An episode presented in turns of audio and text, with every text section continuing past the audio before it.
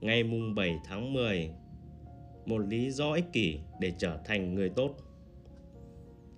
Người làm điều xấu sẽ tự gây hại cho mình. Kẻ hành xử bất công đang bất công với chính hắn và khiến bản thân trở thành kẻ xấu xa. Trích suy tưởng của Marcus Aurelius. Vào lần tiếp theo mà bạn gây ra một chuyện sai trái hãy thử ghi nhớ cảm giác của mình. Hiếm khi ai đó có thể nói, tôi cảm thấy rất tuyệt. Có một lý do khiến các hiện trường án mạng thường xuất hiện dấu vết nôn mửa. Thay vì được giải tỏa cảm xúc, điều mà tên tội phạm nghĩ rằng chúng sẽ nhận được khi rơi vào trạng thái mất kiểm soát hoặc tiến hành trả thù, thì cuối cùng chúng lại tự làm mình phát ốm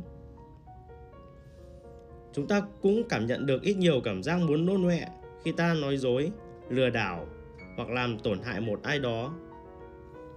Vì vậy, trong tích tắc trước khi những suy nghĩ xấu xa chiếm lĩnh tâm trí bạn, hãy tự hỏi, tôi cảm thấy thế nào về bản thân mình? Nỗi sợ hãi, nghẹn ứ ở cổ họng, vì bạn sợ mình sẽ bị lộ, bị bắt.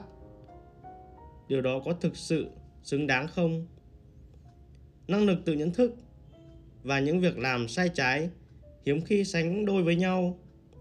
Nếu bạn cần một lý do ích kỷ để không làm chuyện xấu thì hãy nghĩ xem bản thân bạn sẽ sống thế nào với những cảm xúc vô, vô cùng khó chịu.